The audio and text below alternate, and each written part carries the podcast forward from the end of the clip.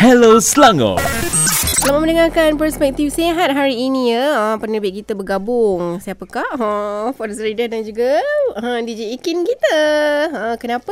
Sebab hari ini kita ada tetamu istimewa kita. Jadi nak ucapkan selamat datang ya ha, kepada YB kita. Assalamualaikum diucapkan kepada YB Dr. Siti Mariah Mahmud. Waalaikumsalam warahmatullahi wabarakatuh. Ha, ha, terima kasihlah sudi berkunjung ke Selangor FM ni ya YB ya. Alhamdulillah. dalam pada kesibukan kan. Mm-mm.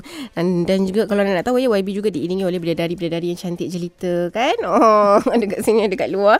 Dan juga uh, ucapkan juga lah kan jutaan terima kasih kepada uh, pengarah Selangor FM juga. Uh, kita ada Puan Fairuz Mak Rozi juga yang ada di konti ketika ini. Okey YB, mungkin nak ucapkan jutaan terima kasih lah kan. Walaupun sibuk kan dengan Exco Kesihatan Awam Negeri Selangor hari ini berdatang juga kan dengan lutut baru je lepas pembedahan eh. Ha, jadi Alhamdulillah dapat juga kan rezeki kita.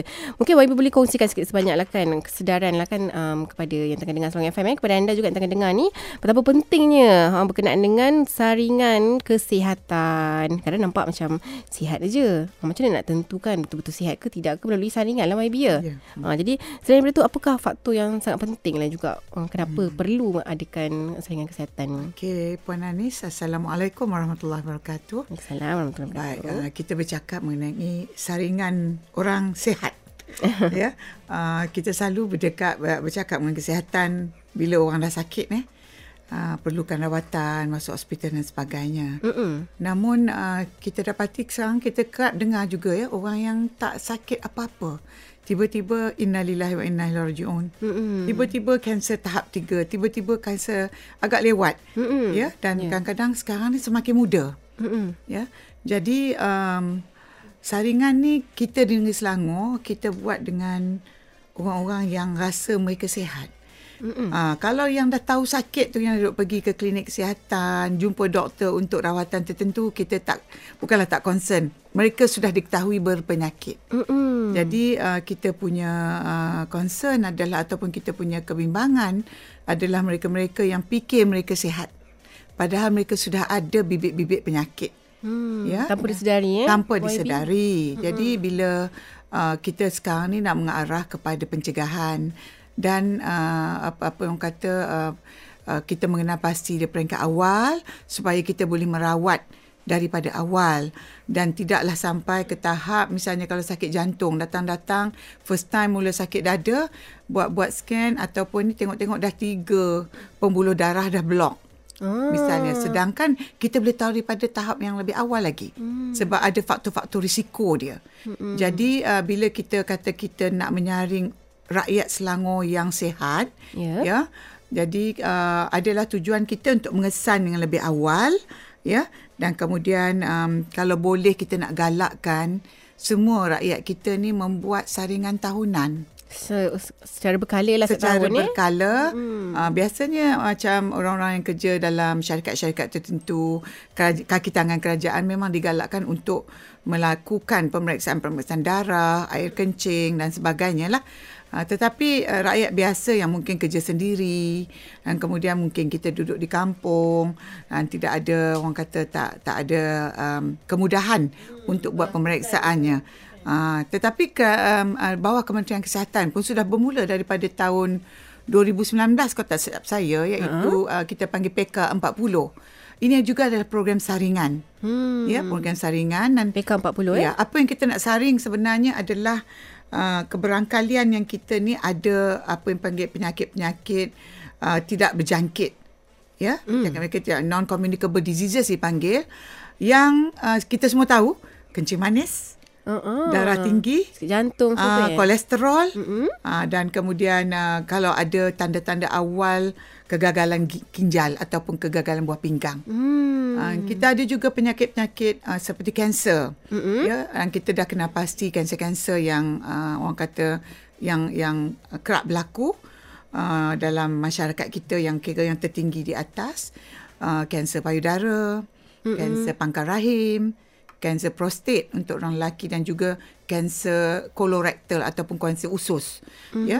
Sebab uh, semua macam kanser ni pun kalau kita tahu dari awal, Ya. kita boleh membuat rawatan awal. Kanser penting uh, lebih awal kita kesan lebih baik uh, orang kata uh, ke, ke, kemungkinan untuk uh, untuk merawat sepenuhnya Mm-mm. dan uh, boleh hidup lebih lama lagi lah. InsyaAllah Tapi eh. kalau kita agak lewat datang tu, Hmm, tahu-tahu dah, uh, dah tahu stage tak tahu agak 3 ke susah. kan. Ya, jadi itu di antara perkara uh, kita apa ni? Pandang Ah, serius lah, pandangan eh. serius. Mm-hmm. Tapi orang kita ni terutamanya saya sebutlah sini bangsa kita um- orang Melayu mm-hmm. agak kurang peka. Mm-hmm. Ya perkara ini sebab dia kata tak sakit apa pun. Ha, kenapa apa nak pergi check? Ah, buat Ah. nak pergi check kan? Mm-hmm. Kalau check-check tahu terjumpa kan aku kena pantang tu, kena pantang ni. Oh, leceh lah pula Leceh lah pula hidup mm-hmm. tersekat, tak bebas kan. Hmm. Saya ingat kita kena buang um, pemikiran Mentaliti macam tu, eh? Mentaliti macam tu sebab mm-hmm. kesihatan itu adalah tanggungjawab kita sendiri. Okey YB, okay, kepada sahabat kita yang tengah dengar sekarang ni kan. Mm-hmm. Okey, bila dengar je YB bagi idea, bagi cadangan, bagi buat saringan kesihatan. Okey, pergi je um, senang faham, pergi hospital, pergi klinik, cakap je saya nak buat saringan kesihatan. Mm-hmm. Ada spesifik dia tak? Maksudnya kan Ah, saringan okey. kesihatan tu luas di, kan? Okey, ah, kalau di klinik-klinik kesihatan sudah ada saringan kesihatan. Mm-mm. Ya, kalau kita pergi jumpa doktor, kata saya nak buat saringan kesihatan. Dan kemudian kita ada terutamanya kalau kita ada sejarah keluarga. Mm-mm. Misalnya ibu saya kencing manis, bapa saya ada darah tinggi, ya. Keluarga saya dulu uh, anti saya, ibu saudara saya ada barah uh, apa ni barah payudara, ha-ha. ya dan sebagainya. Jadi itu akan beri orang kata satu warning sign eh, satu um, uh, alert lah kepada doktor Mm-mm. bahawa uh, kita perlu menyaring Mm-mm. ya orang ni dan um, itu di klinik-klinik kesihatan mana-mana klinik boleh buat. Mm-mm. Cuma bila nak saring ni mahal.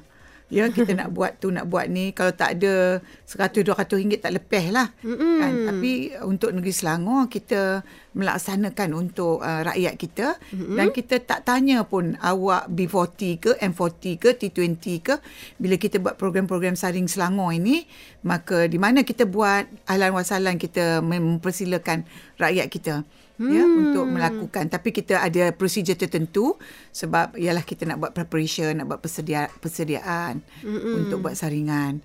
Jadi um, Uh, kita nak mengajak rakyat kita uh, terutama bila kita dah sampai umur 30-an ke atas itu mm-hmm. untuk kita mula melakukan saringan.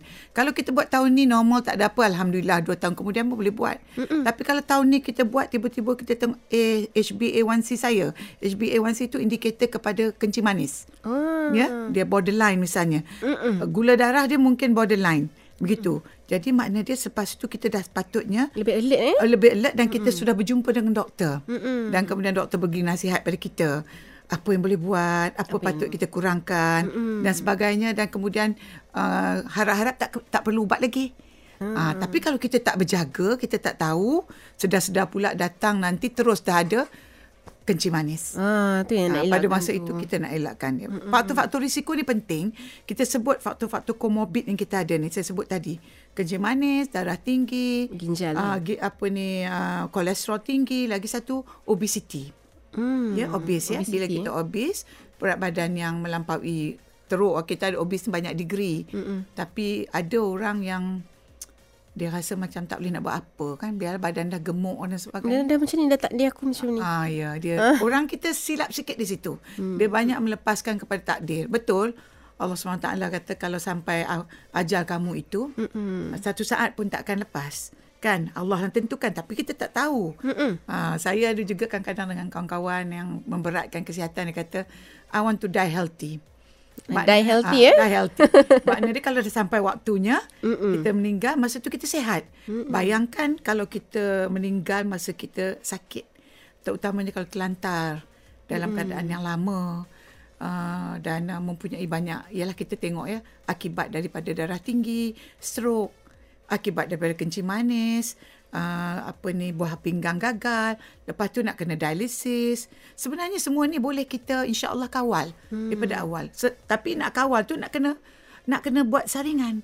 Hmm, tu yang penting tu saringan Itu tu. penting saringan hmm. tu misalnya um, kalau kita pergi hospital memang mereka ambil darah, air kencing, semua-semua tu dan kan tengok. Mm-hmm. Ya, dan kemudian kita pun duduk dengan doktor, doktor kata okey kamu uh, gula darah okey kan okey mm-hmm. jaga makan ya sebab bila-bila masa saja gula darah ni kalau kita tak jaga makan dia boleh meningkat gula darah Mm, betul. ya uh, kalau misalnya kita tengok uh, tekanan darah kita cantik uh, doktor kata ini cantik ni bagus uh, kan dan kita akan orang kata dah apa ni uh, berbual tentang kesihatan kita Mm-mm. kita Bagus lah macam tu kan. Ah, least ada kita kesedaran. orang Melayu ni saya sebut Melayu ni sebab saya pun Melayu juga.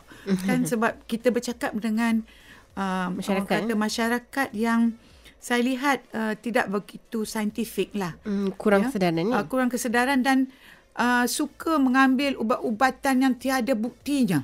Hmm. Ya, saya melihat banyaklah konon-kononnya rawatan-rawatan alternatif ya. Ambil herba tu, herba ni dan semua penyakit atas dunia boleh boleh rawat. Jus tu jus ni. Ha, oh, kencing manis boleh rawat, kencing, apa buah pinggang boleh rawat, kanser boleh rawat, semua boleh mencegah semua penyakit ni tak betul ni. Hmm. Ya. Dan banyak juga bila dia, dia tahu dia ada penyakit, dia suka pergi buat dia kata oh saya nak buat alternatif dulu. Banyak duit dah habis. Bukannya murah rawatan alternatif ini. Ya, saya tidak melarang orang nak ambil alternatif tapi jangan tinggal apa yang sudah terbukti. Mm-mm. Ya, apa yang sudah terbukti. Okay. Itu yang kita kadang-kadang rasa banyak duit pembaziran pun berlaku juga di situ. Sedih kita kat situ kan apabila melihat masyarakat kita macam tu. Hello Selangor. Terima kasih atas kesetiaan anda ya. Kita kembali bersama dengan YB Dr. Siti Mariah Mahmud ya. Ha, kalau nak tahu juga ya merupakan Exco Kesihatan Awam Negeri Selangor. Jadi sebelumnya kita nak tanya ha, dan harapnya YB boleh berkongsi lah kan dengan program-program yang dekat Selangor. Ha, tapi ada juga ya, kan daripada sahabat pendengar Selangor FM ni sambil tengok di Facebook Live bertanya kepada YB. Ha, YB adakah pemeriksaan ini perlu dilakukan secara berkala tadi tu? Ha, cukup ke sekali setahun je? Hmm, okay, terima kasih. Good question. Soalan yang baik. Begini ya. Uh, sekarang ni negeri Selangor bermula daripada tahun 2022, uh-huh. kita telah mulakan program yang kita panggil Selangor Saring. Selangor Saring. Kita menjelajah daripada uh, daerah ke daerah. Uh-huh. Hari tu tahun 2022 kita buat daripada don ke don. Okey. Ada 56 don. Kita pergi untuk menggalakkan rakyat dalam don itu untuk datang buat kan. Ha, lepas tu ha, tahun ni kita akan memula 18 hari bulan ni sampai sebelum puasa.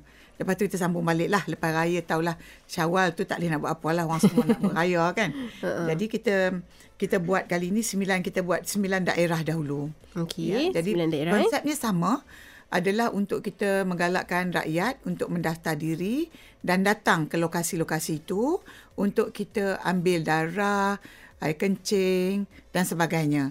Ya. Saringan, ya? Saringan. Jadi mm kita buat saringan. Kalau katakan tahun ini kita tengok keputusan kita normal. Mm-mm. Alhamdulillah. Alhamdulillah. Ya. Hmm. Mak- makna dia kalau kita tak ada sakit apa in between a year later you can do again. Buat lagi sekali setahun kemudian. Kita ada masalah. Ya, kalau ada peluang buat pemeriksaan percuma ini silakan. Hmm, kan kau tengok tadi YB kata paling kurang kena bayar 100 200 Eh, lebih kan. lebih sebab kalau nak periksa darah tak kurang 50 50 ringgit. Hmm. Nak periksa air kencing uh, pun apa ni tapi oleh kerana ini adalah program kerajaan. Kerajaan Negeri Selangor yang bayar Mm-mm. adalah untuk rakyat.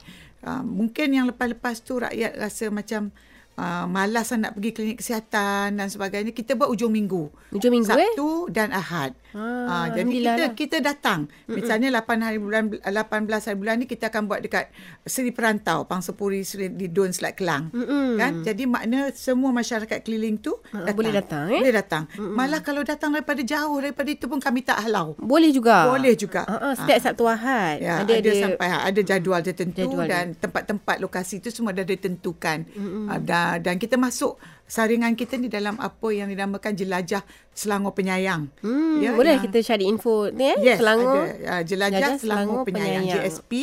Dulu kita panggil JSP 1.0 ni 2.0 lah. Wow. Ah, jadi JSP ni uh, kita campur dengan program-program lain yang insya-Allah yang Amat Berhormat Menteri Besar akan turun sama. Percuma eh? Apa Okey. cuma dan uh, selain daripada dia ada banyak banyak benda. Uh, kita ada pameran, kita ada program-program kerajaan negeri uh, untuk rakyat. Okey. Ya tapi Saring Selangor adalah di bawah Jawatankuasa Tetap Kuasa apa ni Kesihatan Awam Ha-ha. uh, yang bawa di bawah portfolio saya uh-huh. yang kita galakkan rakyat hari ni 15 hari bulan uh, dia akan isytiharkan uh, dan jemput melalui Selangkah aplikasi Selangkah. Hmm, boleh tengok kat Selangkah lah Boleh ya. tengok. Ha-ha. Jadi senang aja siapa yang tidak ada lagi app Selangkah ini, download saja app Selangkah mm dan kemudian pergi kepada Saring Selangor. Mm-mm. Dan bila kita pergi kat situ, kita berminat, dia kita daftar diri. Bila kita dah daftar, ada soalan-soalan perlu kita jawab.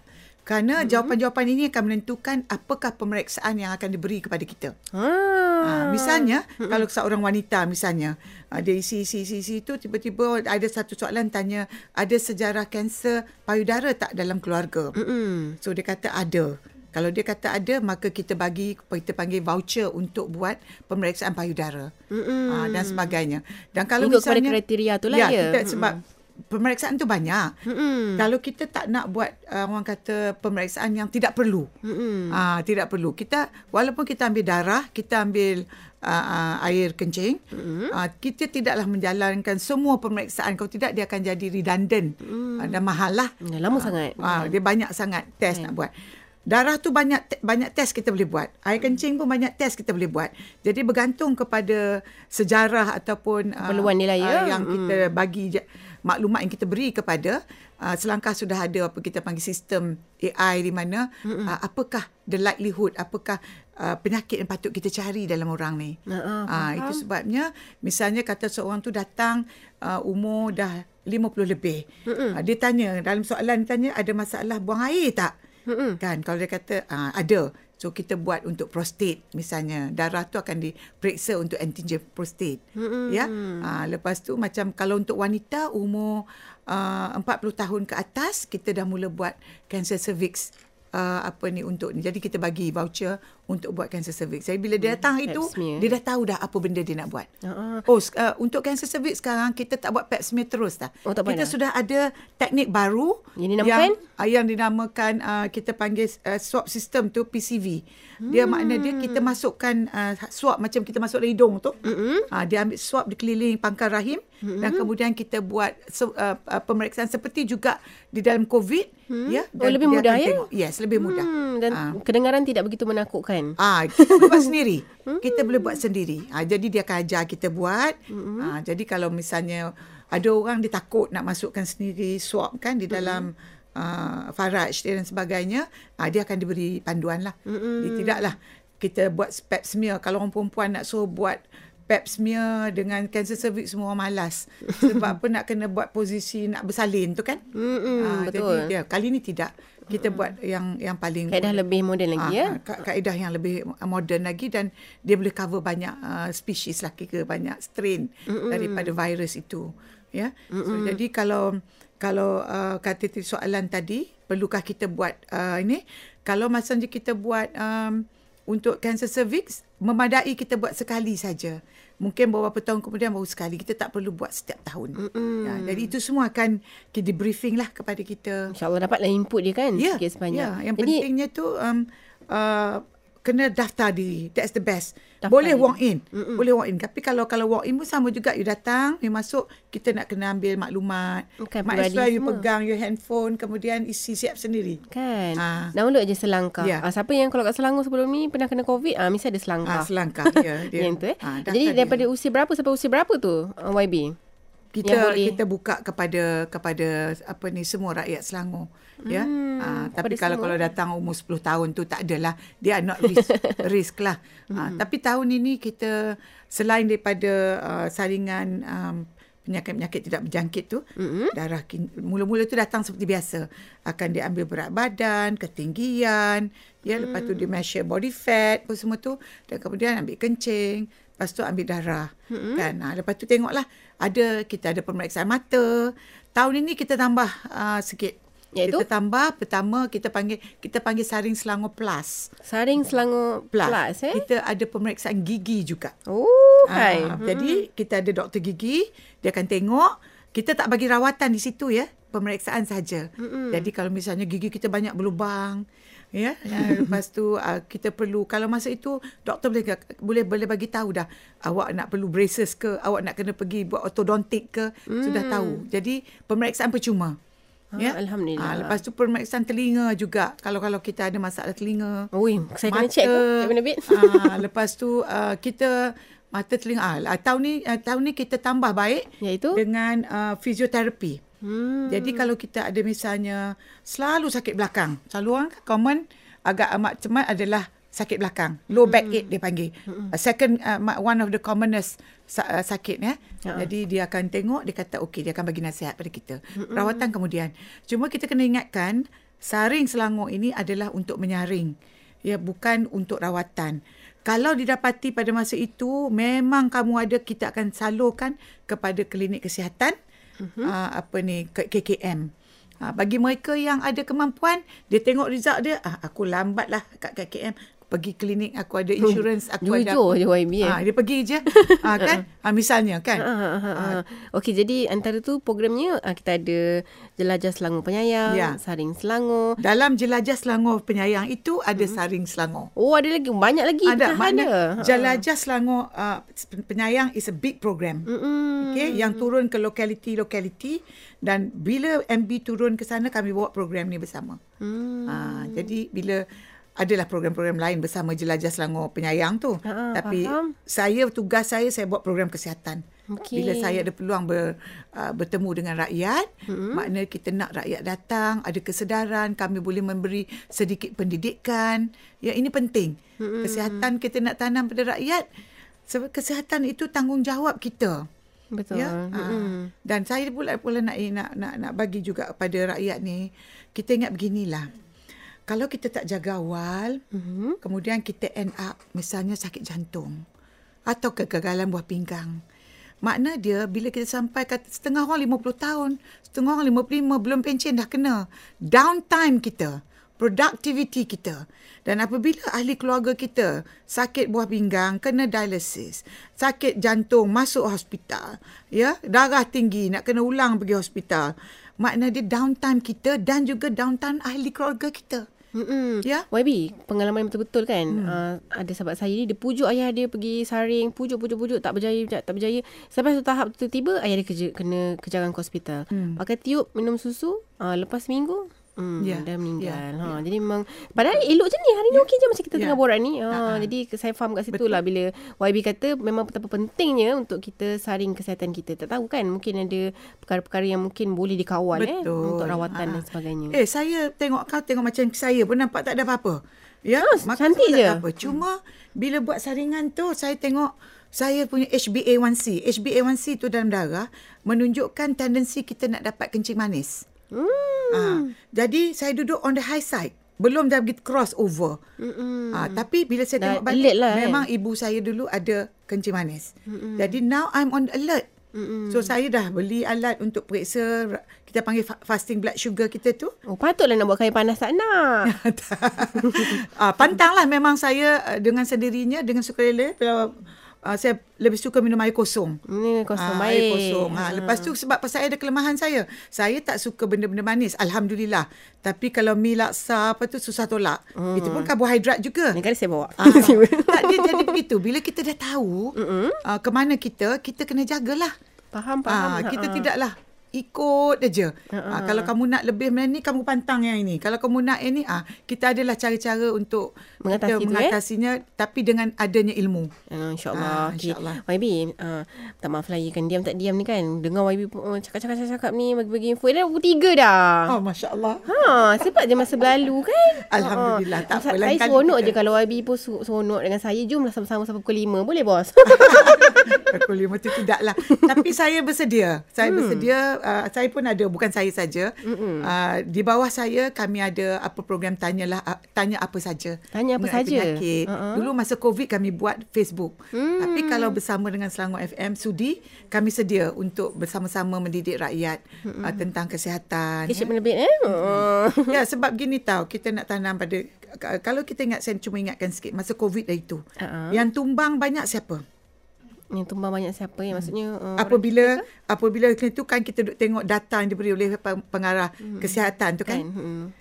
orang yang gemuk, obes, Mm-mm. kencing manis, darah tinggi, Oh, betul. Buah ada pinggang. penyakit Kena berangkai. saja COVID, masuk je innalillah. Mm-mm. Sebab dia tak ada daya tahan Mm-mm. untuk melawan jangkitan-jangkitan begini.